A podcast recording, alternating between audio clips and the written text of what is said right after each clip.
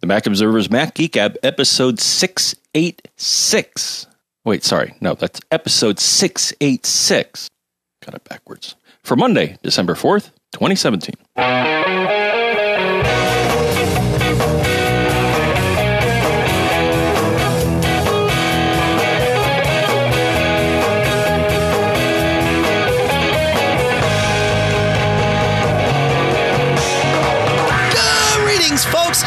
Welcome to the Mac Observer's Mac Geek Gab, the show where you send in your questions, tips, and cool stuff found. The goal being that we share all that in order to learn at least four new things each. They can be the same thing. Like I could learn something and you could learn the same thing, and and that is okay. We each can count that as one. It it can be shared, but we have to learn four distinctly new things at least each and every time we get together.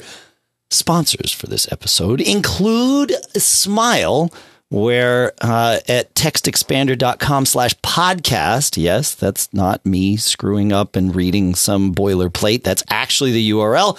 You can get 20% off of your text expander subscription for the first year. Casper, we're at casper.com slash MGG. Coupon code MGG gets you 50 bucks towards any mattress purchase. Plex. We're at plex.tv slash MacGeek.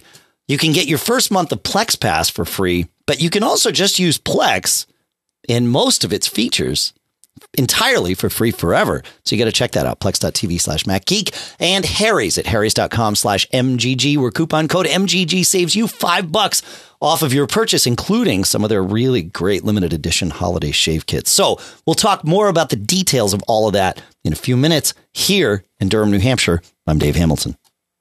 Here in Fairfield, Connecticut, John F. Braun. And here in Durham, New Hampshire, Pilot Pete. Thanks again for having me back, guys. Hey, fun it's good to here. have you back, Yeah, man. It's nice yeah. being here. Yeah, yeah, yeah. How Very about that good. Patriots game yesterday?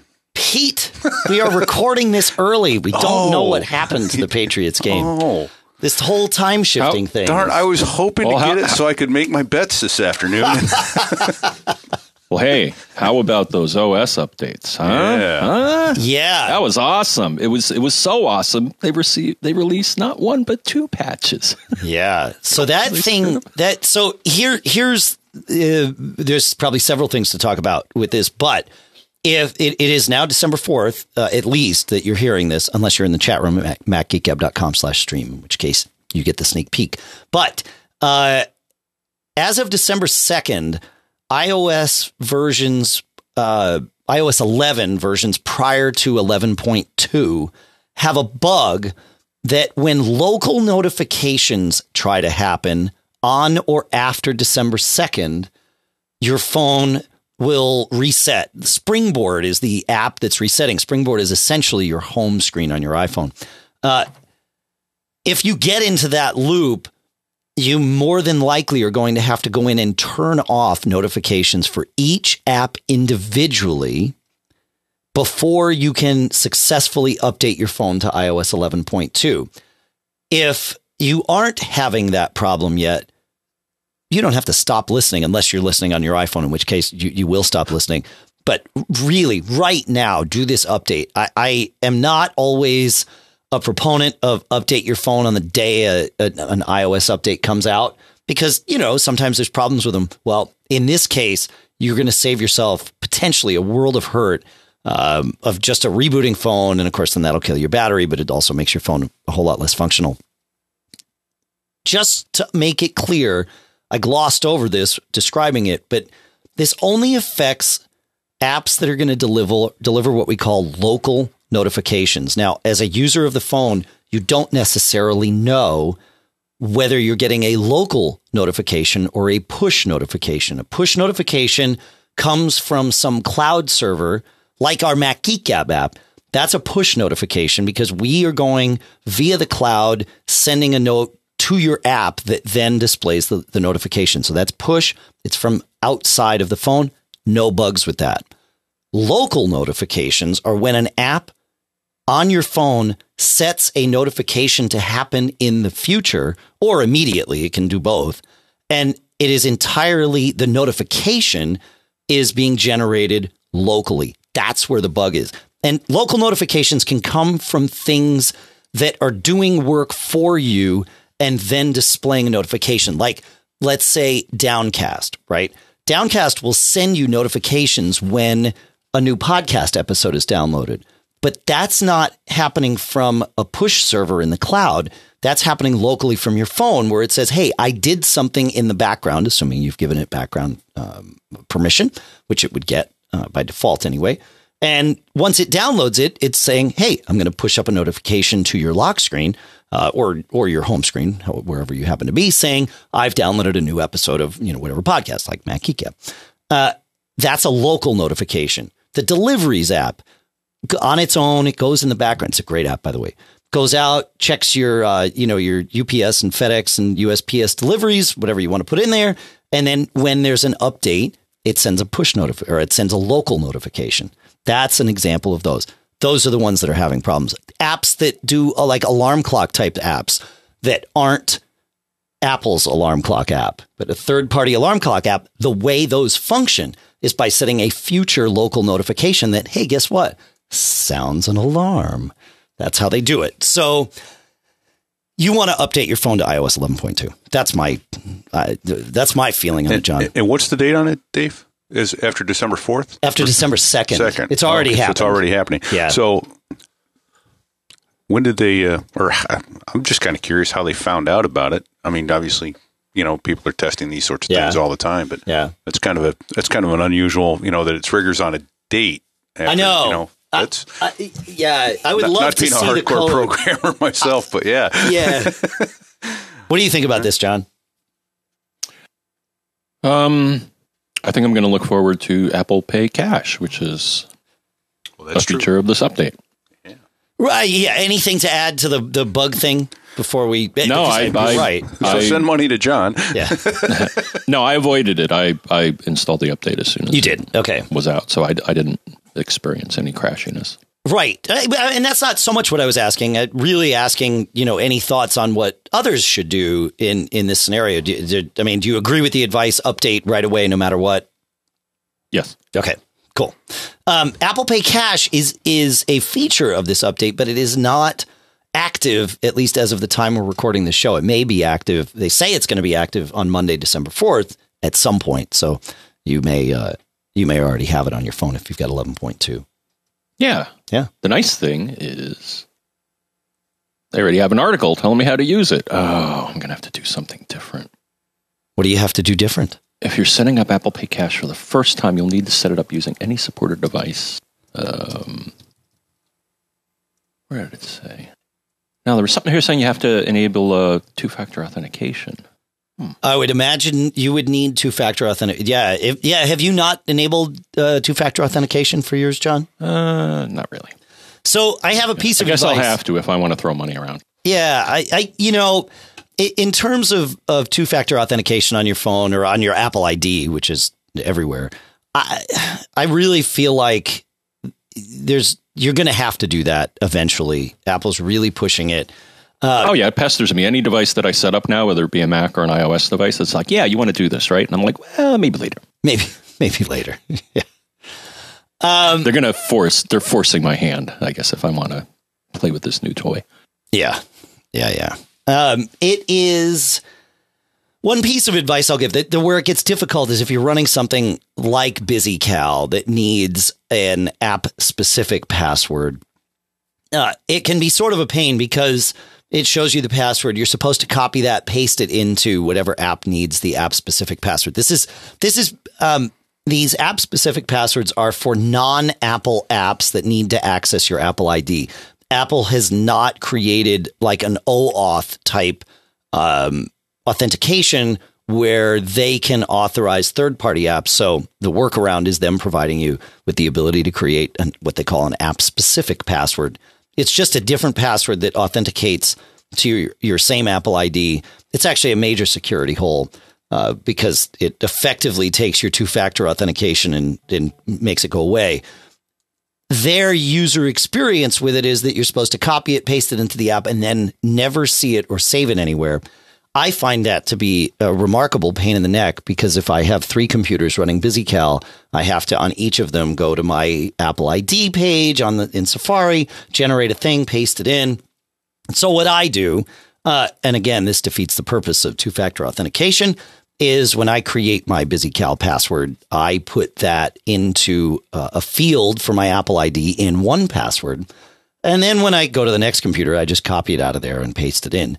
I self police in terms that I I do it on a per app basis. So I will use the same password for BusyCal on all my devices, but only BusyCal.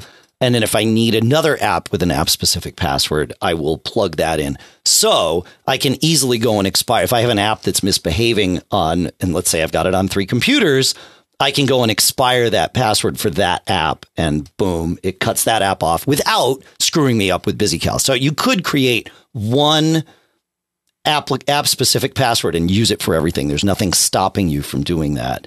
But, uh, you know, being a little more cautious about it, just in case you have an app that runs rogue. There you go. So that's my thoughts on it. And, and, Speaking and of maybe that'll make life easier for you, John. Yeah. Speaking of passwords, I noticed the new feature of iOS 11. So I was at the uh, the families recently. We're doing family family stuff, Yeah. and I brought a. So I got my iPad repaired, Sure. and um, That's you know good. restored from iCloud, and everything's great. Yeah. So then I was I was there, and normally I put my uh, uh, their access point is you know in my uh, iCloud keychain. It was funny because my iPhone was logged in. My uh, well, I didn't. I wasn't using my Mac, but my iPad wasn't, and I'm like, well, that's weird.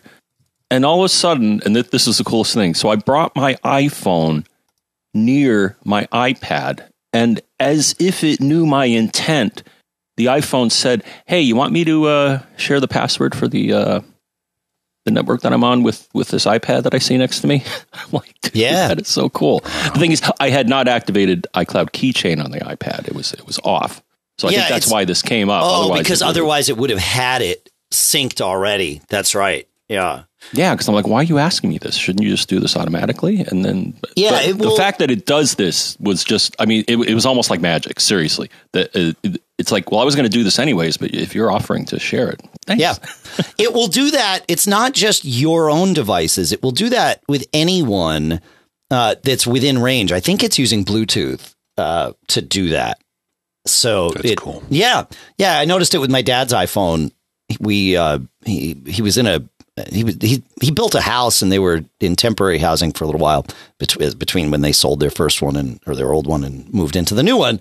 And so, you know, they had to set up a Wi Fi network there and all that stuff. And, and we went through the same thing. And once I had it on mine, he went to connect on his and I got a little notification on mine saying, Hey, you know, do you want to authenticate this? But it was only because my phone was awake. I think that's what I think that's how that works. That that's how I've experienced it. That, you know, whatever device is awake, it'll say, Hey, do you want to share this password with, you know, that person that's in the room with you? Say, Yeah.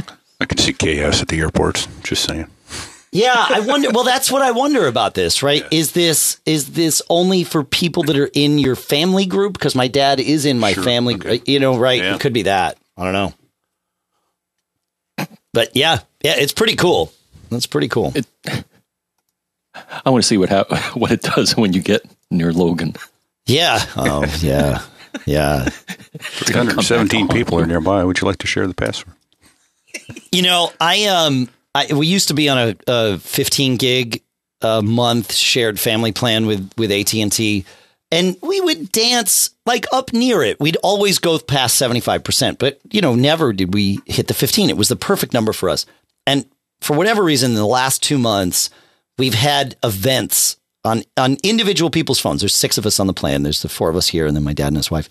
And you know, one month it was um, my stepmom's phone. That was, I- you know, I think it was when they were transitioning to this this temporary house where maybe she wasn't on Wi-Fi for a couple of days at home, and all of a sudden she had used three gigs when in a month she generally only uses one.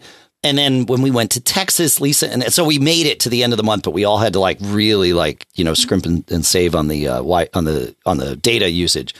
And then we're like, okay, great, we made it, great, and we left, went to Texas, and Lisa and I had told our phones to download a bunch of songs, but we did it when we were on Wi-Fi. No, the next morning, like we'd each used four gigs, and I'm like, okay, man. I can't live like this anymore. I, I'm saving thirty bucks a month not being on an AT and T unlimited plan. This kind of stress I can't have in my life. So at breakfast the next morning in Texas, I flipped us up to an unlimited plan. Yeah. They've thinking of those plans. They've actually got another one that's pretty cool for international international travel. It's uh, it, essentially for ten bucks a day. It's as if you're in Yeah. the states. That's right. Uh, it's Yeah. the same amount of data, text, and, and voice. 10 bucks So- per device per day. Per- yes, absolutely. Yeah, yeah. So it, it works out great if you're there for a couple of days or traveling solo. Right. Traveling with a family, uh, you're still better off buying SIM Oh, cards. absolutely. Yeah, yeah.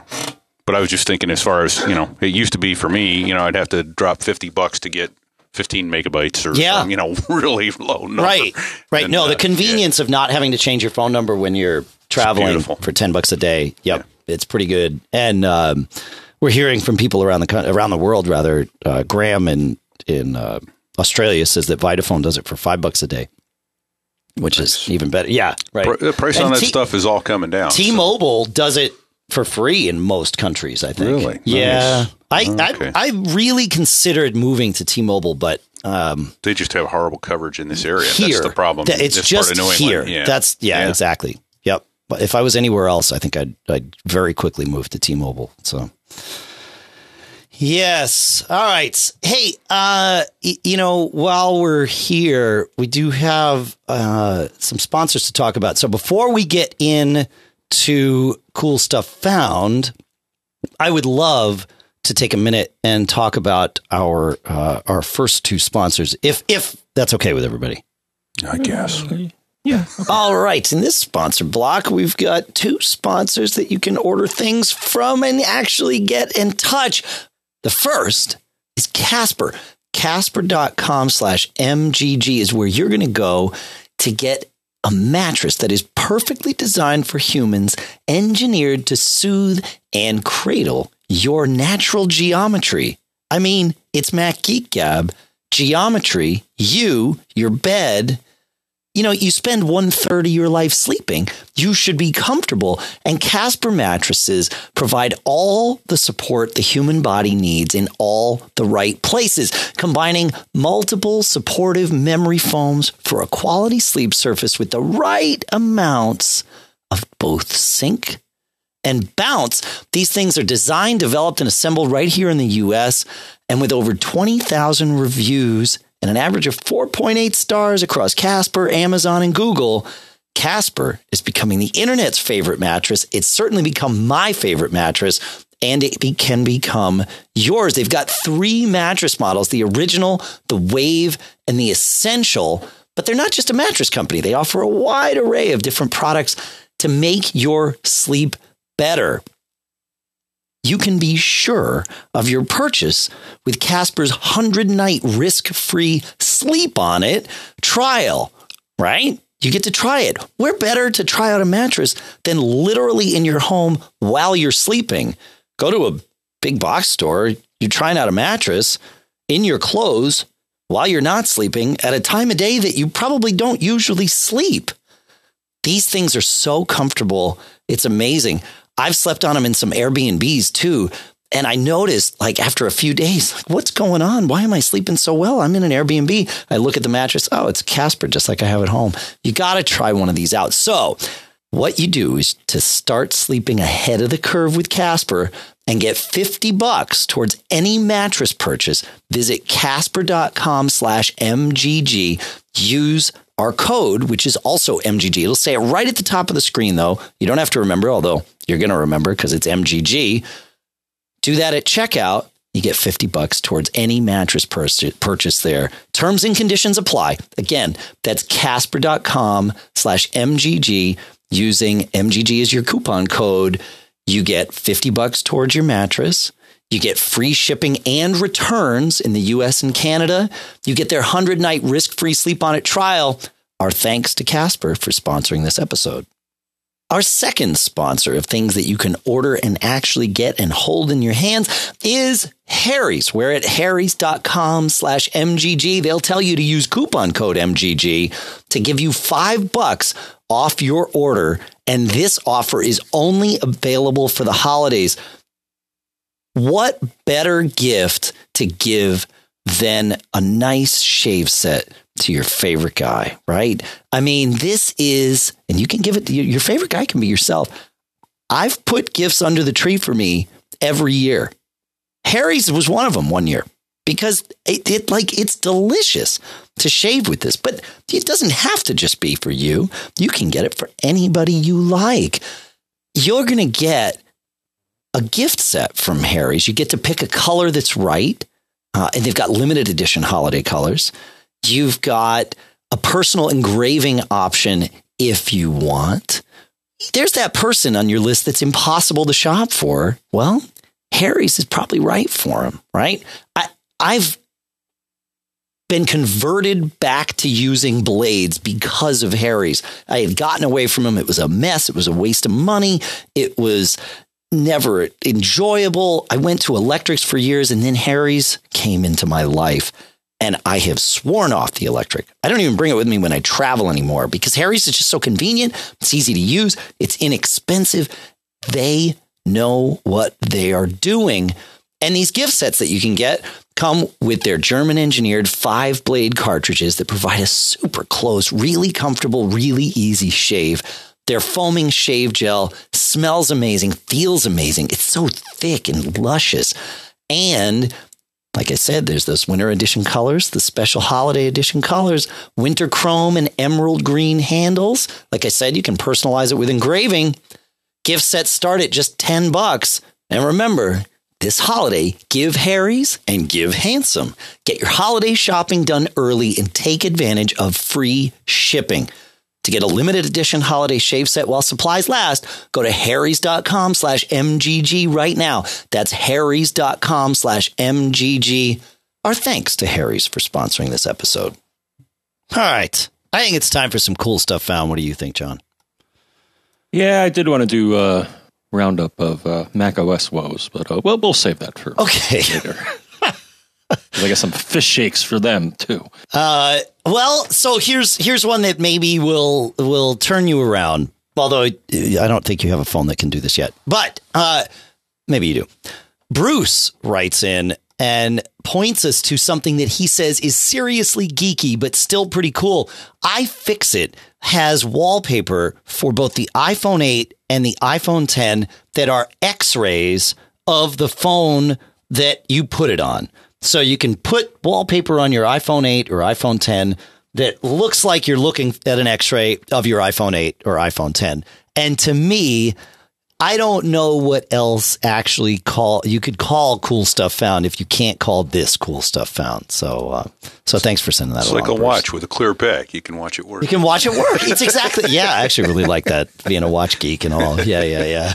So I used to have. I I wonder if I got it from iFixit, but I used to have a background on one of my Macs that was an X-ray of that specific Mac because I figured the TSA guys would just it would just crack them up. Oh yeah, right. well, what am I? What am, I, what am I seeing? right yeah back in the day when they would make you like turn on your power up your laptop to show them yeah that's good that's good The security right. theater portion of your day has now ended. has now ended yeah no it's only just begun pete you know that better than any Yes, of I us uh, all right we'll move on before we get pete in trouble Yeah. uh, moving on to ray which if i alphabetized these things would come across way better uh, ray says uh, i'm an ios developer and have been a fan of mac geek for many years I recently launched a new document scanner app named PowerLogic, focused PowerLogix, sorry Ray, focused on automation with workflows and rules. The app supports triggering rules based on content within scans,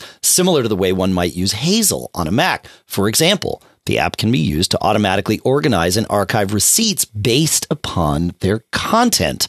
And uh, and obviously he sent us a link to uh, to the app that he wrote. Ray, we this is like my favorite kind of cool stuff found because it's uh, just staying within the family here. So we will most certainly put a link to that in the show notes, my friend. Yeah, and I love this, right? Because I, I mean, I we've all used document scanners on on iOS, and if you haven't, then you're missing out because it's like the most magical thing in the world. Uh, but then you get it, and you've got to, you know, once the scan's done, then you got to do something with it. Well, with Ray, you don't have to. So nice job, Ray. Thanks for telling us about it, man. Very cool stuff. Don't you think, John? It's good, right? I think sometimes yes. You think sometimes, yes. All right. Um, speaking of the iPhone 10, I have been, you know, testing out a couple of cases, and I don't talk about every case I test because, um, a we would, we would just become the case show. But uh, I have been using one from Catalyst called the Impact uh, Protection Case. It's a it's a thicker case around the edge, but it's not too thick. Uh, it's got a clear back, so you can see the beautiful back of your of your iPhone 10, and it's got this cool uh, and probably the, the reason that I'm mentioning it here for the, the volume mute button, uh, every case has to come up with a way of dealing with that. And this one, I'm, I'm showing it to Pete here. It's actually a little knob that you turn, and the knob, it, it's smart on the inside. It's just got a wide notch. So when you turn it one way, the it the notch grabs you know the bottom of the thing and moves it down. When you turn it the other way, it grabs the top and moves it up. Yeah, it it's perfect and it really well done. And and here you can you can play with the, the notch on that, and it it's just it's very satisfying. You get It's the click. tactile, yeah. It's tactile. Yeah, exactly. So Beautiful. yeah, so we'll put a link to that in the show notes. Um, and it's you know it's got they've got their drop protection and everything that Catalyst always does. uh, That uh, yeah makes life good. Nine nine point nine feet. They call it three meters of drop protection. So And and what's the uh, for the uh, c- contactless uh, charging? Yeah, for so wireless it's got the charging. clear back for the wireless charging. Yep. Um, is, is that a requirement, or is it just a certain thickness, or is there what's it's a know? it's a thickness thing. Okay. You don't have to have a clear back. Okay. It's not it's not um, a visual thing. It's yeah, just, well, I, yeah, I got that. Yeah, that didn't come out right, but I, No, yeah, yeah, yeah, yeah, But yeah, okay. But it, yes, it is. Okay. It is a there is a distance, a maximum distance that you can have between the two charging coils. Okay. Yeah, Okay. and this this and is then obviously something metal or leather is Metal. going be less correct. conducive. Yeah. Okay. Yeah. Cool. Yeah, I like clear cases. yeah, I do too. I do too. This one, this one's colored around the kind of. It looks like a bumper case, is what it looks like. So yeah, that's pretty good. Yeah, the one that um, Speck hooked me up with a couple, and they do have one called the Presidio Clear iPhone Seven case, and uh, yeah, I kind of like being able to see the see the phone, Yeah. the case. Yeah, right, right. Yeah, Apple makes nice looking phones. So, um, yeah, for sure. Um, I've played with two TP Link things. One that one that actually they sent me to, to play with, and one that I bought um, in their Kasa series, K A S A. Now these are smart home devices. They don't work with uh, the S word that is part of our Apple devices, but it does work with the A word and the G word with uh, with your your Amazon and and Google stuff. So uh, the one the first is the Kasa Cam. So it's actually a really uh, easy to use internet, you know, Wi-Fi camera. It's got a low light mode that's freaking amazing, uh, and you can check it from your phone, you know, anywhere. Really, really cool stuff, and uh, I've been impressed with it. It's it's got a magnetic base too that makes it really easy to stick on things. If you've got it, like you know, I mean, you could put it on the side of your fridge if you if you so desire, but you could also put it anywhere else. So I, that one, uh, you know, and it's got the whole customizing of activity zones and all that stuff. So I've been impressed with it, especially the the optics. It's a 1080p camera, 130 degree range, um, good stuff. So we'll put a link to that in the show notes. And then, uh, and then the other thing that I that I actually wound up buying on Black Friday, they had a deal. I bought a uh, a, a, uh, TP Link HS100, which is one of their Wi-Fi smart plugs. You know, uh, I know I'm late to this particular part of the party, but every year I have used like the really old, I think it's the Insteon, the original like 10 year old smart home thing that you had to USB to your computer and it basically used power line to send the signal to the, you know, the plug somewhere else, a remote plug or whatever a Wi-Fi smart plug changes that entirely, and that is what I should have done years ago. Just throw away all this other stuff and um, and go with the future because it's been great. So we've got our you know our our uh, we have our our lawn ornaments for for uh, the holidays here. We put a couple of Santas up, inflatable Santas that, that run all day, and then of course our lasers that that run against the house, so that I don't have to climb up on the house with a ladder to put lights up because I'm chicken of that. So uh, so the lasers l- shine at the house and the trees and stuff, and it actually looks really cool. You are near an airport, by the way. What's that? I am more than 10 miles away from an airport, Pete. I checked that. I'm barely more than 10 miles away, but yeah, yeah. Oh my I, I did think about that. Yeah, yeah, yeah. Yeah, as I aim, another one worth aim my lasers to the sky. but but yeah, it, it, uh, just get like these are th- these things are great because you can set them uh, and and you can set schedules, but you can also just trigger them with you know the app or whatever. So yeah, John. So I, yeah, I jumped on that bandwagon. Believe it or not, uh, a while ago, someone Right. gifted me a uh, Wemo Switch smart plug, which pretty much does what you think. There's Yep. one plug, and it's got a power button, so you can manually turn it on, and uh, Oh, that's nice. Yeah. and then it integrates with uh, the A word, uh, and I have it uh, tied to my table lamp in Sure. my, uh, in my bedroom. So I walk in and I'm like, turn on the table lamp or turn off the table lamp, rather than going through the effort of actually, you know, hitting the switch on it. Right. I was actually looking for something in my house to uh, to do with it, but that's a, you know, really happy with it. Integrates fine with my system. Yeah, and it that's not that won't work with uh, Apple's S word. It's only A word and G word, right? I'm I'm pretty sure. I'm looking at it now. Yeah. I don't have anything that Let's works try with it. Apple's environment. Hey, Yeah, yeah, yeah, yeah. So No, I got All in the game too early. I I, I know Yeah. a lot of people on our staff have things that work with the H word, but um, I don't think this is one H, of them. what's the H word, John? Or you mean do you mean the S word? Oh no. Well, I can say the H word. HomeKit. Oh, oh, oh, yeah, yeah, no. Okay, right. Yeah, you can say HomeKit, right? That doesn't have to be H word. Right. I thought we had a whole other one. I thought I missed one. It's funny we never talk about the C word. Um, let's move on to Joe here, who has two things in his cool stuff found. Uh, he said, I can't imagine it gets much easier than this to set up your own isolated VPN on a virtual private server with its own discrete IP address, no less. Uh, it's called Private Packets at privatepackets.io. And what it's built to do is it's a um, it's sort of an a, an automated way to set up your um, your your own VPN server on a cloud server. So and they've they've kind of figured out they've built a script essentially is is what they've done that sets up all of this VPN stuff on a DigitalOcean server account and uh, you pay DigitalOcean five bucks a month, but Private Packets has a ten dollar credit, so you get two months for free. I would assume that's kind of how I'm thinking about this. It's very very cool. So privatepackets.io. If you want to set up your own VPN server to use from anywhere, uh, it's you know it's set up outside of your house. You don't have to worry about your internet connection speed or anything like that. You just go ahead and do it. And of course, you could connect to it from your house too if you want. And DigitalOcean's got servers kind of all over the world, so you can pick your endpoints too. So you got to check it out, privatepackets.io. Um, so there's that. So thanks for that, Joe. Uh, and uh, and then he reminds us again. He says, "Dave, have you ever looked at or used the Router OS router board units from MikroTik?" He said it's kind of a European version of Ubiquiti with a pretty industrial feature set for a competitive price.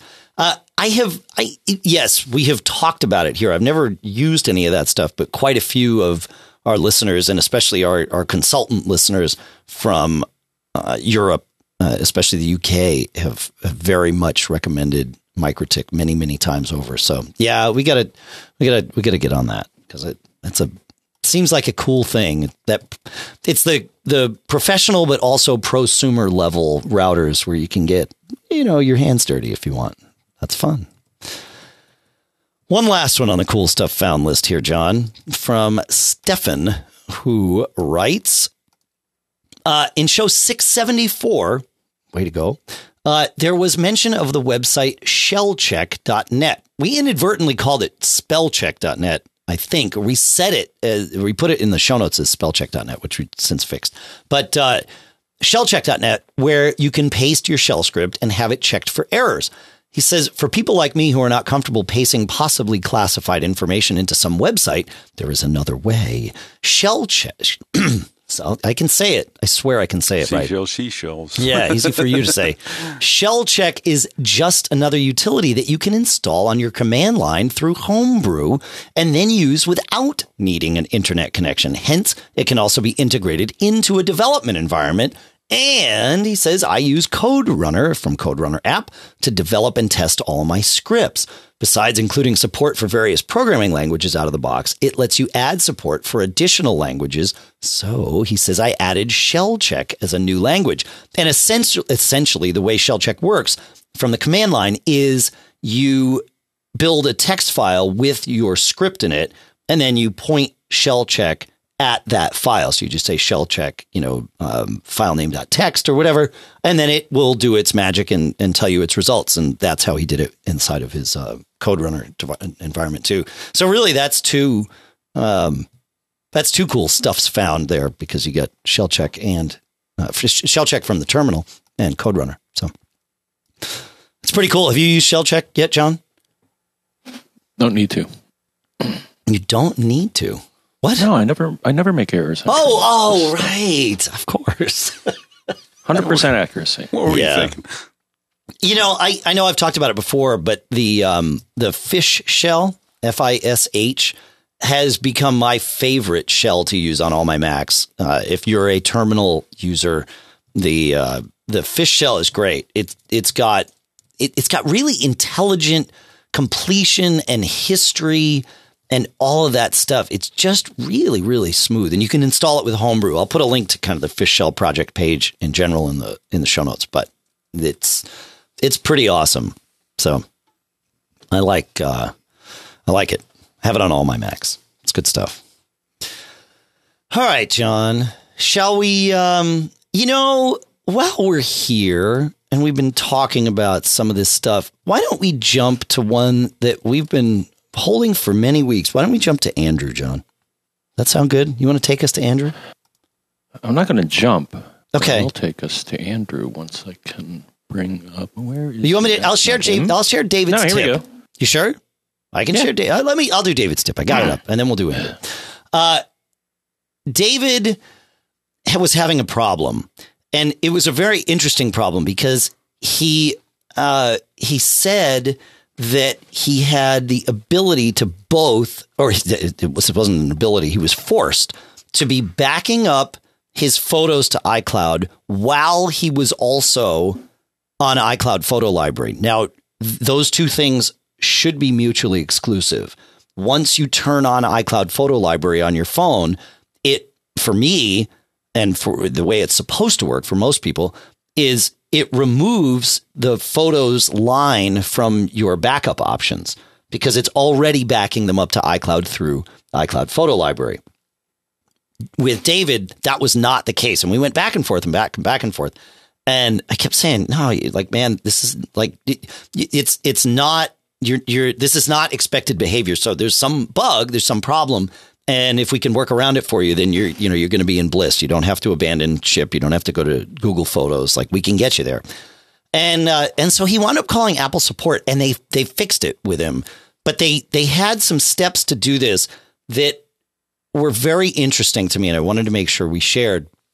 He said uh, on all Mac OS and iOS devices that have iCloud Photo Library and and uh, and with the iPhone, you know, uh, photo backups turned on, turn off iCloud Photo Library and then wait 24 hours, then turn off photos for backup and wait, excuse me, 24 hours. And then after the use, so this is a 48 hour process, right? Turn off iCloud Photo Library, wait 24 hours. Then turn off photos for backup, wait another 24 hours. Then turn both back on and leave and wait for everything to sync. And boom. He says, now all my devices seem to be working as expected and properly managing the content. So it, it, what Apple was telling him that was that there's settings for this in iCloud that can get confused and they resync themselves every 24 hours. Very interesting. I never would have thought, you know, I would have, I probably would have gone through exactly these steps turn it all off, turn it back on. Probably wouldn't have fixed it. knowing to wait that 24 hours per is sort of the key here. So thanks for sharing that, David. That's it's crazy, but um, but it's a good tip. So so thank you. All right, John, you ready to take us uh, take us to Andrew? I am ready. Sweet. Andrew asks, is there a Files app for Mac? For some reason, I thought there should have been one, since there is one for iOS. At first, I was going to get snarky, but then I, I reined in the snark. Okay. So one could say that on the Mac, uh, the Finder is your Files app. That's right? kind of how I think of it. Yeah. Well, but then I thought, then I wanted to think differently. Somebody else used Like that a- phrase once. Yeah. That's right. Obscure reference. Yeah. Um, so yeah, so it, one could say it's already there, but then I think the question goes a little deeper because what does files on iOS do? Well, it kind of lets you bridge the local file system, which you weren't able to do easily, um, with various cloud services, right? Right. I But mean, that's what I get out of files. but I can do that So- in the Finder too. You I can, have Dropbox and Cloud Station and I, Box. I agree, but Yeah. there are enhancements that you can make to that. So that's how I took this question. I'm just going to mention three products that, that I use on and off okay. uh, that you may want to explore to give you uh, more functionality. So the first one that I've used, Dave, it's something called Expand Drive. And they advertise it as a network drive for the cloud. And you can mount map or mount Amazon, Google, Dropbox, Box, OneDrive, SFTP, WebDAV, S3 uh, on your Mac. So that may be one thing to check out. And it's both for Mac and Windows, if you happen to be one of those Windows people. So that's one. Um, another one, and then there are some that include uh, uh, encryption of some sort of your cloud contents, which I think is interesting. Okay. Um, let me see. The other one that I saw here, the second one is something called Box Boxcryptor. Oh yeah, we've talked about yeah yeah yeah. we actually we've talked about both of the, both of these things. I mean, it's worth bringing them back up. Yeah. Yeah, and it's similar. You know, does Dropbox, does Google Drive, does um, uh, OneDrive, Box, and many more. Yep. Say I'm not going to read you the whole list here. Right. Um, but it also offers a, an encryption feature. So, so I think that's kind of nice too. And then the last one that some guy out of the blue just emailed me saying, "Hey, check this one out," and I'm like, "Okay, sure." Um, it's called Cloud Mounter. I've never Their heard of tagline is "Free disk space." Yeah, it's um, it's it's the new kid on the block. okay. Um, but they say Cloud Mounter is a must-have tool for laptop users with low-capacity SSD drives, and that you can easily mount your Dropbox, Google Drive, other cloud disks without without having to download the files. Oh, that's interesting. So it it essentially starts you in a, a selective sync mode with nothing synced, but you can still see all the contents. That seems to be the case. Oh, yeah, that's that's more like files for iOS. You're right because when you're that, that's a great distinction because when you're saving something on iOS to the Files app, it is not saving it locally, at least not in a persistent way. I'm sure it's stored temporarily locally while it syncs up or whatever, but it's not uh, taking up space long term on your iOS device. You're saving it effectively straight to the cloud. Um, whereas on your Mac, when you save to Dropbox, you are saving to the local copy of your Dropbox that then happens to be synced, but the local version remains. Ah, yeah, I hadn't thought about the Files app that way. Yeah, that's good, man. I like this cloud mounter yeah. Thing. Yeah. I did. Now the weird thing, Dave, is that I do not see. Um, I think there's there should be, or maybe not, an on my Mac category on my iOS device when you run files. I don't see that because I don't think any app has stored something locally on my phone in quite a while. I'll have to check my iPad also. Uh, well, you wouldn't You know see I'm an saying? on my Mac category, but you would see. Or local. An, uh, I see uh, on my iPhone when I when I launch iPhone, okay. files. Yeah, when I launch files, I see it, but you might have it turned off if you go into the Files app. Um, you have to if you go to the upper right hand corner and hit the Edit button, you will see the ability to turn on and off all of those services. And quote unquote on my iPhone is one of those services that you can disable. And from this uh, screen, you can also reorder them so that you can put the ones that obviously matter uh, the Yeah, I most don't, to you. I don't see that. So When you- under locations, No, well, I mean, yes and no. And if you're on that screen where you can see locations and then below that favorites and tags, in the upper right hand Yes. corner is an edit button. and I hit that, and then yeah, so I get a. Uh, so I see. No, I don't see on my iPhone. I see iCloud Drive, DS Cloud, DS File, OneDrive, SanDisk Connect. That's interesting. Sure. Well, these are all your Dropbox apps, right? and Google Drive. Huh. So these are the only things that are advertising Isn't that interesting? their presence to. Uh, I wonder yeah, no, what I, I wonder don't see the category. um. Uh. Let's see. Files iOS 11 on my iPhone. Let's do a quick uh, quick search because there's something there. It should be. It should be there, or maybe. Yeah, I don't know why it wouldn't be there. Huh. I'll fiddle with it. Yeah, I mean, you've got.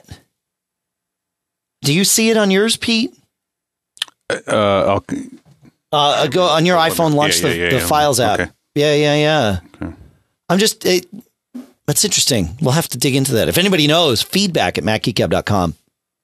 That's the. Uh, Did Did I hear you right, Dave? With with this new codec and all that. Um, I think you said feedback at macgeekgab.com. I did. I said feedback at macgeekgab.com, and we are using Discord again. You know, of all the topics that we got email about this week, uh, the sound changes that we made, uh, what I thought was temporarily last week, but clearly is not, uh, were like far and away 10 to 1 emails about that versus you know all the, the the other content of the show.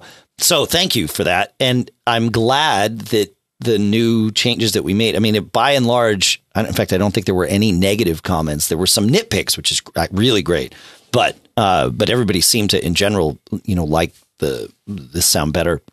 And I agree, it's a better it's a better codec. Uh, we had some weird issues when we talked at the same time that that John's sound would flange out a little bit. But I think we found some settings in Discord to deal with that too. So uh, so let us know what you think again. There you go. Premium at macgeekgab.com is where you would send your uh, your email if you're a uh, premium listener. We we prioritize those because that's how we go. All right. and I actually have one more that's kind of a weak, weak sister of those. I, I think maybe, but but, Yeah. but I use it still religiously, is which is forklift.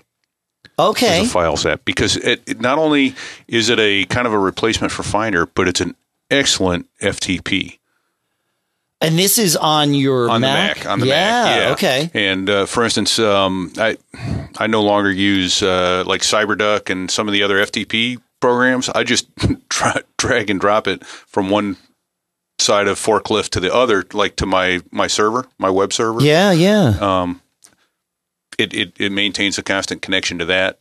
So it's it's slightly different than the others, but uh, but it, it, also does the drop drive and and uh, Amazon and Right, and- right. It's not just FTP, it's- right, right, yeah, yeah. yeah. So Oh. so I found forklift to be really versatile along those lines. Huh. BinaryNights. I think they might have removed Dropbox support from what I'm seeing here. interesting. Yeah, Well, yeah, but but they do have. You're right. S3, Google Drive, uh, FTP, SFTP, WebDAV, uh, any of your local Yeah, file servers. Yeah. Huh. Cool. I guess Dropbox only in so much as that it appears in the on your hard drive, Oh. or, you know, on your hard drive anyway. You can look at that, Right. You know, Right. Oh yeah. There's no right. It's already there. Yeah. Yeah. Yeah. Yeah. Right. That makes sense. That, that makes sense. Yeah. Cool. All right, John. While we're on this one, speaking of iOS and tools that uh, that are inconsistently available between Mac and iOS, why don't you take us, to Sam? Yeah. Well, this changed since I last looked at it. Okay. Hi, guys. Have either one of you ever tried this app? Uh, lemonjar.com slash iOS console. Yes, we have. I, I think our, our friend Allison actually let us know about it. Okay. Um, and the thing is, yes, I've tried it, and uh, at least under High Sierra, doesn't work. Oh. It launches, but I see nothing. Okay. Um, so yeah, it was a handy little tool. Not anymore. Now here's the thing, though, is that I'm going to be um, Sam's going to turn me into a liar because I don't see what I saw before, Dave. So yes, of course we mentioned that. And I said in my reply, I'm on High Sierra on iOS 11, and the version that claims to be uh, uh, next sentence. Okay. On the other hand, running console on its own, Dave, Yep. At least the last time I tried it shows that both my cabled iPhone 7 as well as my Wi Fi connected iPad are both shown as items to log when running the stock console app. Yeah. The thing is, I just looked and I don't see them anymore. Um, I don't know if uh, OS update broke it or I have to re. Uh, you have to reinstall uh, Xcode? I, I feel like oh, maybe I got to upgrade it. That might that might be related hmm. to to these going away for you because I'm I'm still able to do that and I can see the logs on my High Sierra machine, or at least I could as of you know a week or two ago. I, I'm not on High Sierra in the studio yet because I, you know, I need this machine to be reliable, and, and I always just wait. Yeah, yeah. But so I don't know if I got to cable them or re-enable. You might need to. No, I got Wi-Fi. Uh, uh, last I checked, I have Wi-Fi syncing on, but I don't see it hmm. show up in iTunes either. Oh, then you might need to go through the whole, you know, authorize this computer to talk to this phone, you know, key key bag thing, whatever that is. Yeah. Yeah. yeah. But yeah, um, yeah. the good news is uh, you should be able to see your devices. You may have to cable them um, yep. in console. Yeah. So that's yeah. a, a nice Console's weird in, in Sierra and High Sierra. It's it's become more of a developer tool than a troubleshooting. Yeah, how tool. dare they? Yeah, just yeah. Well, it's it's just difficult sometimes to troubleshoot with it, uh, unless. Well, yeah. Oh, you know, this is uh, something to mention here, Dave. Remember, there was this uh, app that let you uh, kind of digest uh, console output. Yeah. Consolation. Oh, consolation. Yeah, yeah, yeah, yeah. Yeah. Remember that? Well, hey, guess what? It's new. Uh, Consolation two. Really? So, yeah. No, I was goofing around and, or no, I was searching and I'm like, oh, look, Consolation two. I don't know if the app let me know that there's a new version of it, but huh, there's a new version of it. Really? Look at that. Consolation 2.4. They um yeah, it's from the Eclectic Light Company and they like it's hard to find a link for this, but Consolation is really you can do a lot of different things with it. It's mainly built to surface logs of your time machine backups, which previously were pretty easy to get out of console. Prior to Sierra were, were easy to get out of yeah out of I mean you search for backupd and and it's um, done. It's right there. That's not the case with with High Sierra. So consolation is your uh, is your consolation prize. So we'll put a link there to the eclectic light company's page talking about consolation too. That's good stuff. I like that. Yeah same. Same same uh, all right. I want to take a minute and talk about our software set of sponsors, if that's okay, Mr. Braun. Mm-hmm. In this sponsor block, I got software for you that you can download and use right away. The first is Plex. We're at plex.tv slash macgeek. You get all your movies, TV shows, music, and photos on any device anywhere for free. Plus, you can upgrade to a Plex Pass and your first month free with coupon code MGG. Again, this is free to download, register, and use. You can stream and share all your personal media to any device from your Plex Media server, photos, music, movies, even DVR TV. You get personalized news presented beautifully and seamlessly right alongside all your own media. They've got almost 200 global publisher partners and growing. That includes CNN, CBS, Financial Times, Euronews, and top local news sources for over 80% of the markets in the US. You can organize all your personal media in a the awesome interface. We use Plex at home all the time. Here's the thing we run one Plex server, right? I happen to run it on my disk station. You could run it on your Mac. You can also run in Plex Cloud. If you don't want to have to run your own server locally, you can do that. But then we can access it with our iPhones, our iPads. There's an Apple TV app for Plex. There's a Roku app for Plex. There's a TiVo app for Plex. It's built into your TiVo. You can just use it. This is pretty amazing and it's so smooth. We do everything in Plex now. It really, is great. And so much of this functionality is available just for free. And then, if you want some of the added functionality, like the ability to sync for offline viewing, like while you're on an airplane or whatever, you can download uh, or upgrade rather to Plex Pass. And your first month of that is also free because of coupon code MGG. Visit plex.tv slash macgeek. I know it's a weird URL. It's not our normal URL. So you got to remember that, or you can just visit our show notes, plex.tv slash macgeek. But then remember that coupon code is MGG. Our thanks to Plex for sponsoring this episode.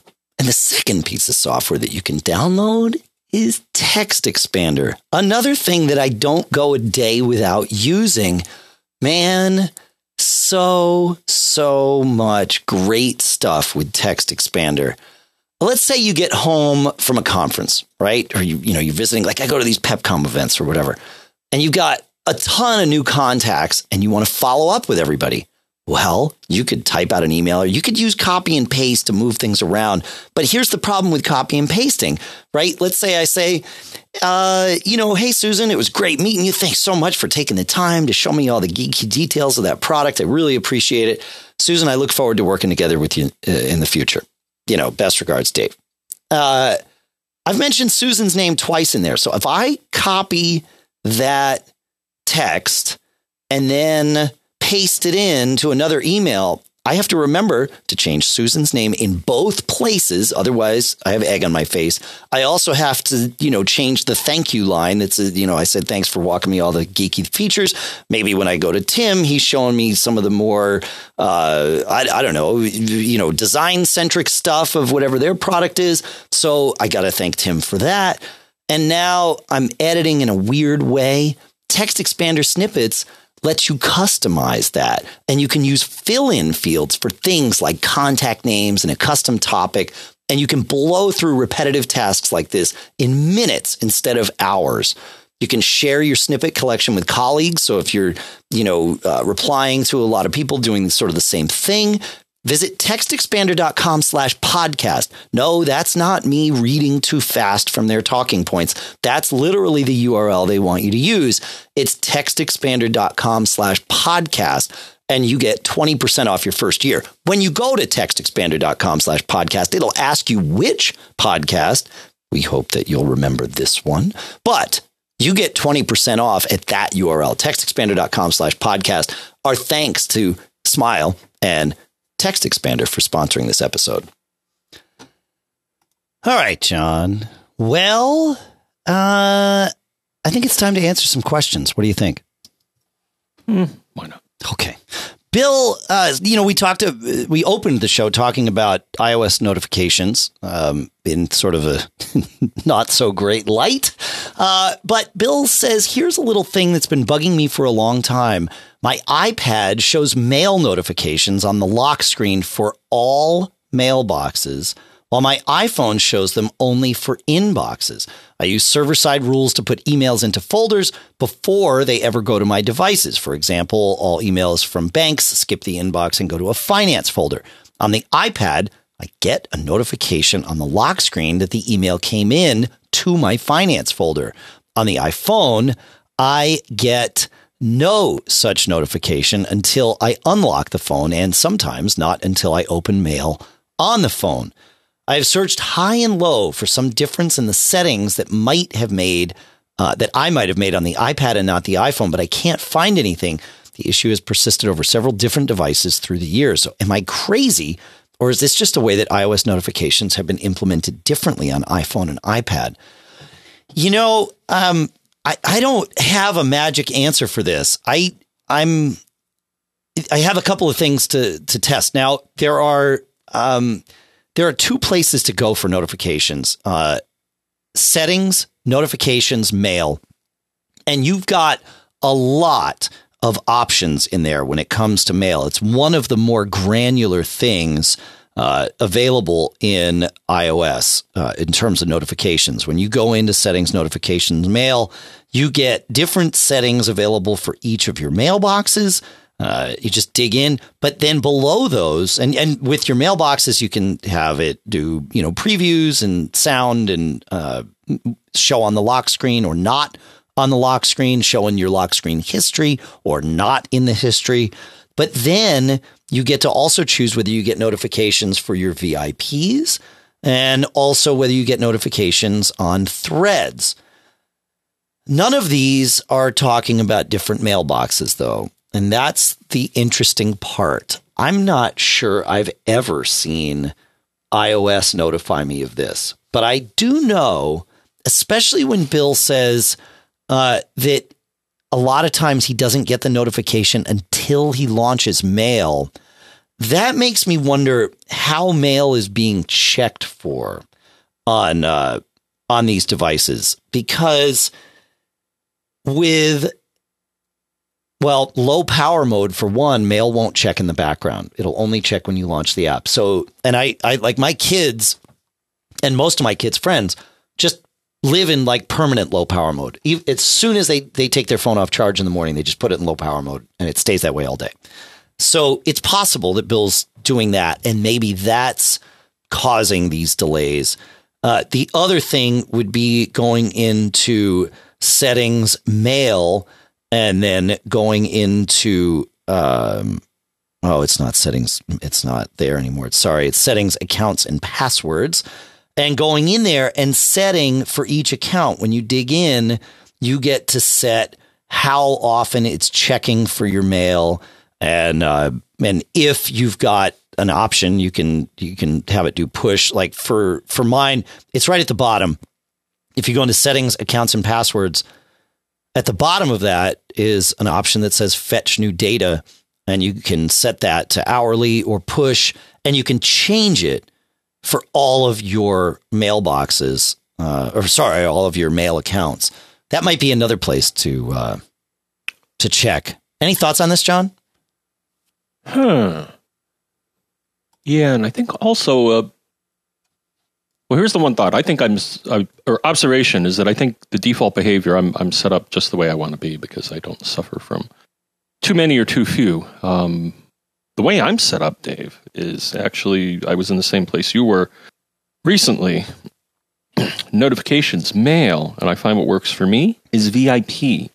That's the only thing I get a mail notification for. Because right. if it's not a VIP, then do I do I care?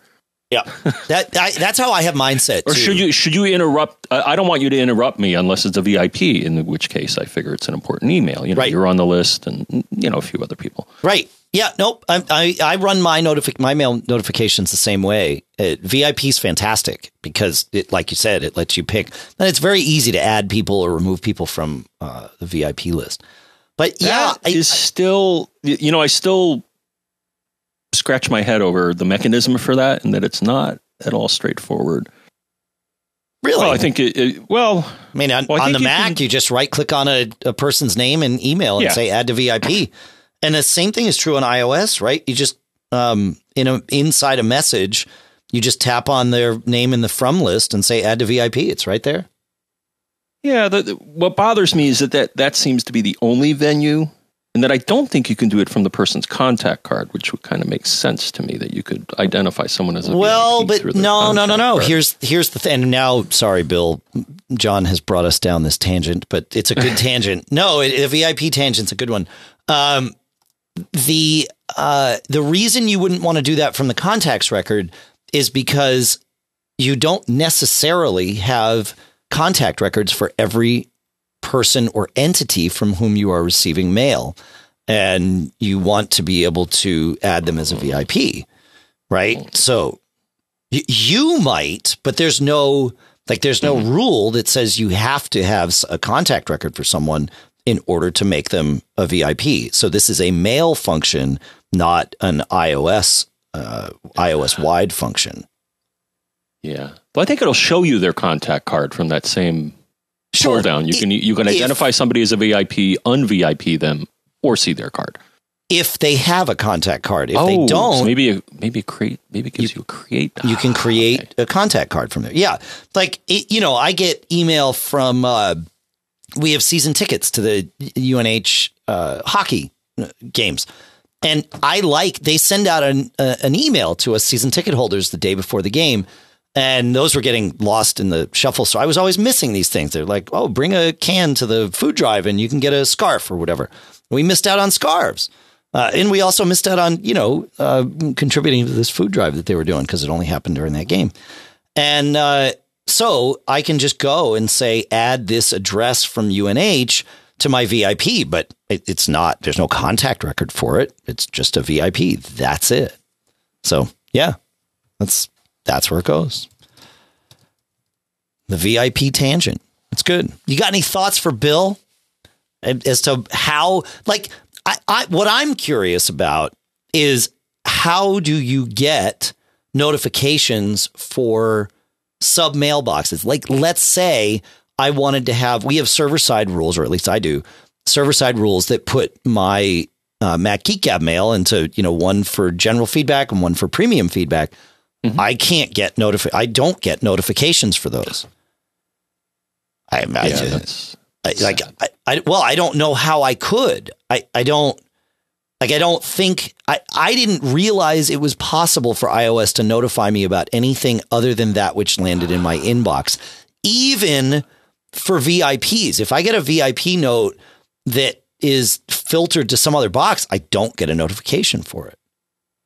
So how is Bill doing that is the question. Makes me feel like his iPad has some I'll call it corrupt setting, but you know, in in in this case, it's kind of pretty cool. So, yeah, I don't know if anybody knows. Let us know. We already told you how to find us. Uh, I got a note from EO Lake this week, longtime listener, uh, longtime reader of, wait, of wait, wait, wait, Hold on, I just want to tell you this one thing. Okay. Um, you may be able to make a rule that will send you a notification, Dave. I'm just looking in my list of rules here, at least on, on Mac OS. Oh, yeah, on Mac OS. A send notification action that you can uh, take based on whatever condition you have in the rule. So yes. Just thought I'd offer that to you. Yeah, no. Scratching your head over uh, how could I possibly generate a notification? Yeah, but I can't do that on iOS. Oh, Pete, right. we left my uh, my phone in, oh. in in volume on mode. Yeah, we were messing with that Sorry, cool stuff out. No, it's fine. I goobered it. yeah, you're you're right. Yeah, there's no way to do that. There's no way to do local rules um, hmm. in mail for iOS. Right. So yeah. All right, we'll go to EO Lake because EO Lake uh, wrote in this week. He said. Just recently, my iPad, when sending photos to Facebook, makes them quite small, about one megapixel. I can't find a setting to change that, and a Google search only turns up information about HEIF, which is not the issue. How can I change this? Well, I knew that uh, that I had set my iPhone and iPad to upload high res both photos and videos to Facebook a long time ago. So I went to look at that setting. And so I went into settings and then I went into Facebook. And sure enough, in my Facebook settings page, I have a setting to upload video HD and also photos HD, and they were both off for me. I don't know why that would have happened because I know I had turned them on before. And it seems like that same thing happened to EO Lake too. So if you want to make sure you are uploading in HD or not in uploading in HD, whatever your choice is. I highly recommend you go to settings Facebook on your iPhone and iPads because otherwise you uh, may not have the setting you think you have. So thanks for the heads up on that, the unintentional heads up on that, EO Lake. It's good stuff, man. Maybe changing the phones or something did it. I mean, it could be. You know, as you know, yeah. as soon as you change phones, all these settings go away. That they shouldn't. You like think that. they would transition right. over, yeah, right? And they just don't. And they just yeah. don't. You know, no, I bet you're right. Um, so many logins and. Yep. Don't let yourself commit a photo crime. right. That's well. I mean, but anybody that posts to Instagram is automatically committing photo crimes every hey, hey, time. no politics here, John. Mm. what? That's right. Photo crimes? Uh, never mind. That's right. No, That's right. VI is here. better than Emacs, guys. I just want to make sure you know that. oh, there's photos of all sorts. Of, I'm, I'm talking a you know I'm talking right, about. right. Re- a resolution. but I'm with Crime. you. The Instagram, yes. I love Instagram because you can geotag things and, and all that. But I don't like that they reduce the quality of the picture more often than not. Yes. Yes. Oh well. All right. Uh, Bobby has actually a great question that I have sort of an answer for and would love help with this from all of you too. Uh, Bobby says, Can you please remind us where you purchase your Apple Care for your Macs from? Uh, there are two places that I have generally bought Apple Care from over the years. The first is LA Computer uh, at lacomputercompany.com, and the other is Small Dog. Unfortunately, LA Computer's selection of Apple Care uh, has been dwindling as of late. In fact, when I checked just the other day while we were prepping the show, the only thing they had left was iMac.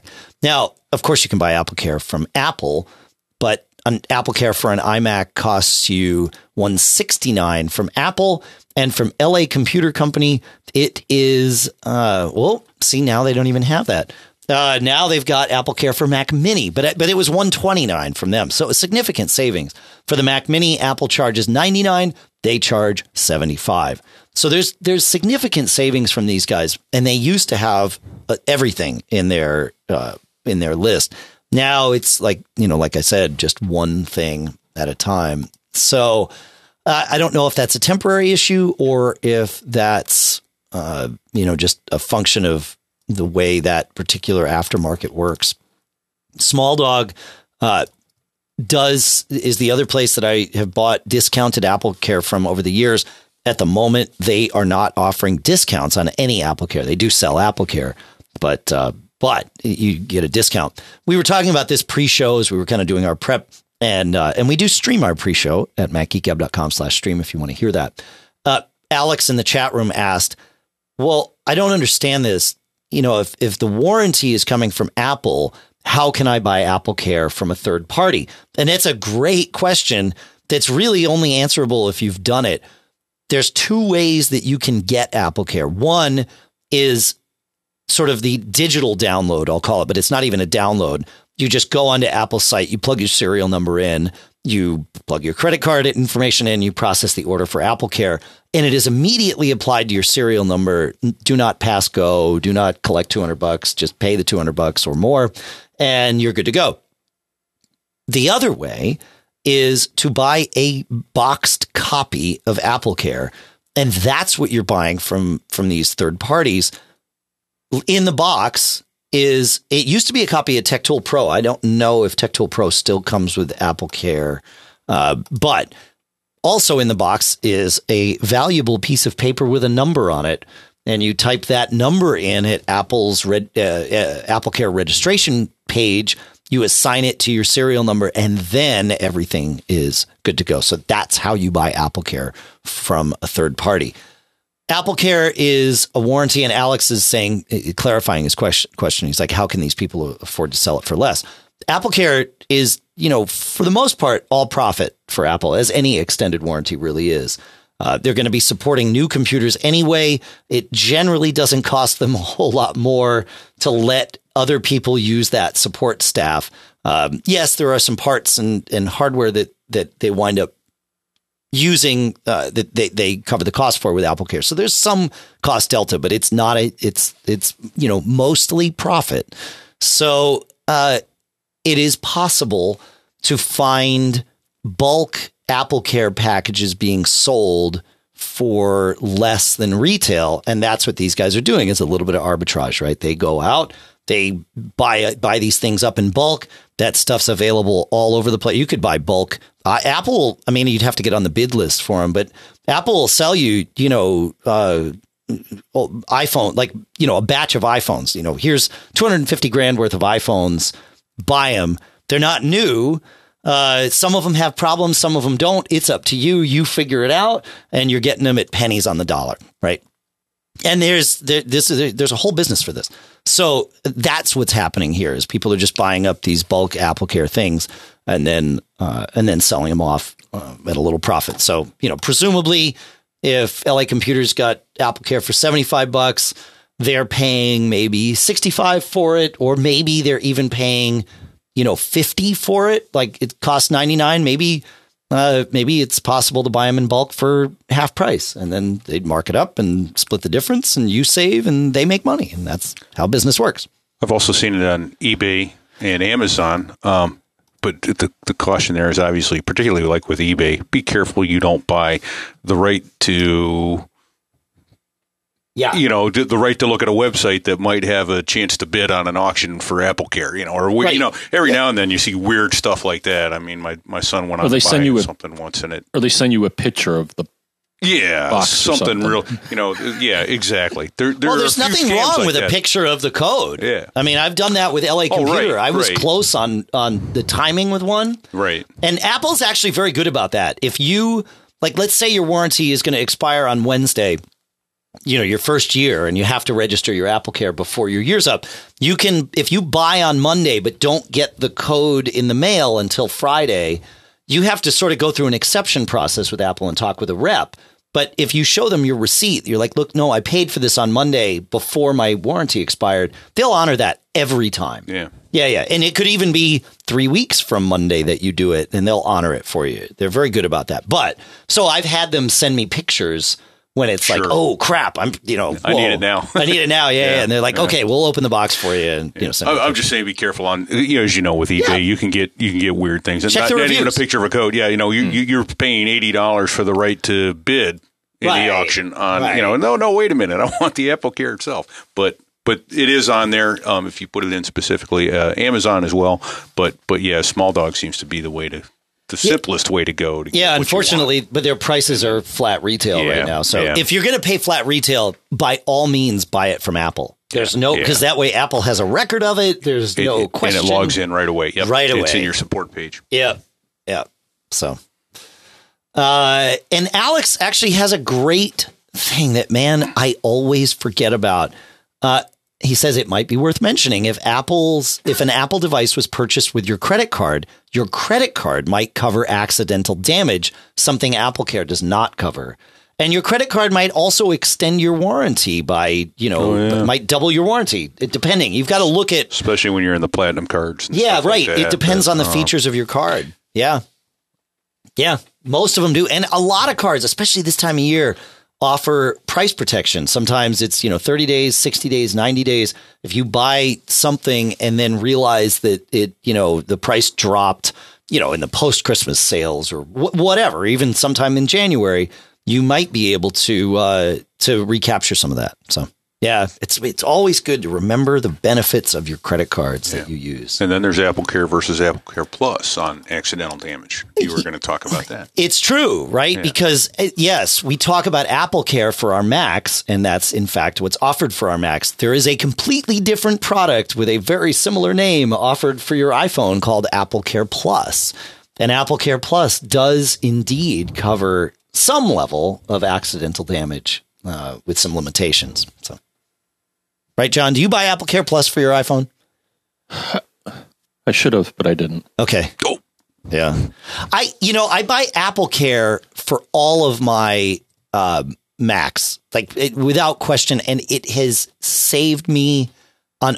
Like I'm, I'm way ahead of the game on this. That said, I've never bought Apple Care for any of my iPhones. See, I'm kind of the opposite. Anything that I can move around with, my laptop, my phone, my iMacs, It- I don't care. It's really cost comparing the cost of the phone versus the cost of Apple Care insurance is it, it's exorbitant. The percentage of it, Yeah. it's really high. And you know, I've always got you know whatever four phones going, yeah. and over That's the true. years, It's what? It's 20% of the price of the phone. it's twenty percent. 10. Yeah. So with four phones, you know, I'm at eighty percent of the Of price of a new phone at any given time. It uh, and and and the math has worked out for me. We've had a couple of instances of issues, as you do. And we pay for it, you know, out of our pocket, whatever that repair is. Because remember, if you're paying 200 bucks for, you know, for Apple Care Plus, to repair your phone doesn't cost you the full price of the phone. Right. Right. Cost so of a new screen, 200 it bucks costs you a new 10, screen. But, so you know, yeah. here's two hundred bucks. Well, that's you. I mean, you're. Would you like to pay that when your screen breaks, or would you like to pay it when you buy the phone, whether or not your screen ever breaks? That's how I. Yeah, that yeah. math has worked out for us. We're way ahead on that. So, hey, but we're also comfortable with that risk and the. Sure. This, the you know the timing surprise of that particular expense. Maybe I should get a refund then. I haven't activated it on the Oh, so on there you go. yeah, if you're if you're willing to, you know, Yeah, I hadn't thought of it spend two hundred bucks you know, like, hey, dad, it's time. Okay, then you you might be able to save it. I don't know. I, that's that's been my logic, and that logic has worked out for us. Yeah. So It's always worked out well for me on the on the laptop. Yeah. especially that's that's the one that I've done the best with because, well, and you you need it less obviously, but some of us do need some real tech support now. yes, That, no, you know, and you can pick up the phone and talk to them, and they'll talk to you. Hey, you know, how come this isn't working the way you advertised it? And I've also found that Apple Care, like my Mac has, I mean, it's less and less moving parts over the years, Sure. but but things go wrong with my Mac hardware far more frequently than just having some like non-accidental right. issue happen to my iPhone. My iPhone, like iPhone, like you have the batteries or whatever. Okay, fine. But other than that, there's nothing in the iPhones that, in in a general sense, just dies.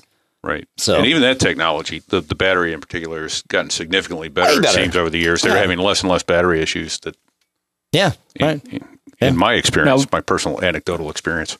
Right. Yeah, that's all we can do is talk about anecdotal. Yeah, John, go ahead. Now this, you know, I think I'd be uh, per your line of reasoning. Uh, I'm looking here right now. So the thing is, I got a broken screen and I'll have to get it fixed. If I go to Apple, it's 149 if it's out of warranty. Okay. The thing that baffles me is, so I look here. So Apple Care Plus for the iPhone 7 is 129. Yep. And then to get a repair done is $29. So it actually would cost me more to get my screen fixed if I had bought Apple Care. Well, if it's get- only your screen. And you get, but you get two, Right. chan- two shots at it. You can go break the screen again, and they'll fix it Okay. again for another Right, but, but here's the other thing. Like when my son broke his screen, uh, it, we brought it in. I forget. It was a six. I think it was an iPhone six. We brought it in. Uh, they're like, yeah, it's going to be whatever, 129, 149 bucks for the new screen. It'll take us whatever, you know, 30 minutes to do it. We're like, awesome. Okay, we'll, you know, go and like mess around, whatever. We'll be right back. So we come back and they're like, yeah, so here's the thing. Um, it's not just the screen. You know, whatever impact damage happened made it so that the motherboard is flaky enough that we can't get a new screen to be, you know, accepted by this motherboard. And they're like, and, and they they even warned us about that up front. They're like, sometimes this happens. We don't know, as you can't. And, you know, you you can only know if one part is truly the only thing wrong with the phone if you replace it and it works. right. Right. If it's just how that's simple troubleshooting, right? You isolate and move along. So the repair went from being 149 to 299 that day for that particular phone, whatever, you know, whatever it was at that point in time, because they're like, we're just going to have to do an out of warranty replacement of your phone. And now that's still, still That's way cheaper, cheaper than a new phone. than buying a new phone. Yeah. Now you can't do an upgrade at that point. Like you can't say, well, I only got it with, you know, 64. Can I go to 128? No, it's exactly the same thing, but you're paying, you know, whatever, 299. So, uh, and that's the worst of it that's happened for And us. And often they'll just bring out a new phone. rather It was a brand bring- new phone. Yeah, see, Yeah. and that's it. And I because now that you mentioned that, uh, every now and then you will get lucky. We had one for my daughter, and it was a I want to say it was a 32 gig. They didn't have any 32 gigs. They went, "Here's a 64. Go away." oh, it, so you can get an upgrade, but it's not your it choice. has to be. Yeah, it has to be. They just don't have any other Yeah. product to give you. Yeah, of course. Of course. So, Now, to wrap up the Apple Care discussion, or I'll just give you another observation. no, yeah, here. yeah, yeah, dude. Um, we'll, we'll, Alex, when, and when we wrap up Apple Care, we got to wrap up the show. We're, we're, we're you know, Yeah. we're rambling. But Alex made a, a good suggestion. Alex made another good suggestion. So the thing is, I just went to mine, Dave. So one thing you may or may not know this, but Google knows where you are. How do you know this? Well, I'm going to tell you. So if I go to Google and I scroll to the bottom of the page, it says, "Oh, you're in this zip code in Fairfield, Connecticut." right. Because it looks at my internet ad- internet Right. address and takes a guess. As far as I know, when you search for things like shopping things, it'll use your location to tell you things that are nearby. Because I looked here, Dave. So I got one match, uh, Apple Care for Mac Mini. So I searched for Apple Care Mac Mini. So it came up with B and H Photo has it for ninety nine bucks. Well, that's the retail. Right. Sure. But Adorama Camera, which I believe is another uh, retail outlet in Manhattan, has it for sixty nine dollars. So that's cool. And then it shows here Boston College Bookstore has it for seventy nine. There's one on eBay for sixty. So um, just a Google search, uh, letting it know your location, may give you some viable options. Uh, yeah, man. Google Food. I've bought stuff from Adorama, I, uh, Adorego, um, Yeah, I've bought photo stuff and picture frames and all that from them, but uh, All right. Well, I am putting a link to their Apple Care page um, there. They don't have them for everything, but you're right. And they've got them for Mac Mini, which is ironically, or perhaps not coincidentally, the same product that LA Computer has. And they list it at Adorama as a closeout. So they might not be able to get any more of these. This might be a dying beast, which is unfortunate. But we'll put a link to their Apple Care page. That's great. Yeah, yeah. Yeah. Ah, well, I think it's time to bring the band in, guys. well, Well, it's kind of how it goes. Uh, I do want to take a minute. Actually, I want to say two things. Um, I, I said this in the chat room, but uh, but I'll, I, I want to say it to all of you. Thank you. f- I mean, thank you for everything. Uh, we say that all the time, but it really, uh, you, you know, we mean it every time we say it. Uh, today we had four sponsors in the show, uh, which is great. It, it, but that is our maximum. I, if somebody were to show up and say, "No, we definitely want to be in this episode," I would not allow five. That that's it's to me that's too much, um, and I really do. Uh, you you might be able to hear some of the difference in the in the sort of the timbre of the the microphone and the levels, but I generally pre-record all the sponsor spots so that I can keep them tight. Um, by pre-recording, I get to. I mean, it still happens as though it's live. We just play them back in the course of the show. Is how that works. But by doing them pre-recorded, I can look, I can read the the talking points or whatever it is they they you know want me to talk about, and then I can record it. And believe it or not, I actually edit my uh, recordings of those to keep them tight, to keep the message on point, but also not ramble on for you know five six minutes per sponsor. So, uh, even with that, I try to balance it out. So I think this week we have four. Next week, at the moment, we have two. Normally, I would have taken one from this week and moved it to next week and balanced it three and three just to, to keep it that way for you. Scheduling wise, in terms of what the sponsors were expecting and needed, that wasn't uh, an option for me this week. So we had four, which is fine. Again, that's the limit. But uh, I just wanted to thank you for your patience with that. Uh, hopefully, the messages are delivered in such a way that you find some value out of them. Uh, it is, as I always say it, it's up to us to get you to look uh, and be interested in the sponsor's product. It's up to them to sell it to you. We do not get a commission on the sales of the products. They pay us a flat rate, and we just uh, we tell you about what uh, what we can with their stuff. We would love it if you visited our sponsors to learn more about it. Uh, whether or not you buy, that's you know between you and them, frankly uh, and whatever works for you. But uh, MacGeekGab.com slash sponsors is where you can always see.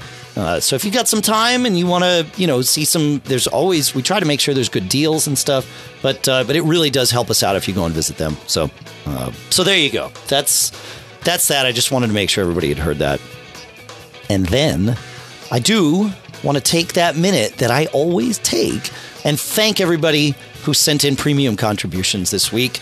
We had uh, a bunch of renewals. In fact, we had some of you who uh, had to convert over from the old credit card system to the new one. Thank you. Thank you for doing that. I know it's a, a little bit of a pain. It, I know it's not too bad, but it's not easy.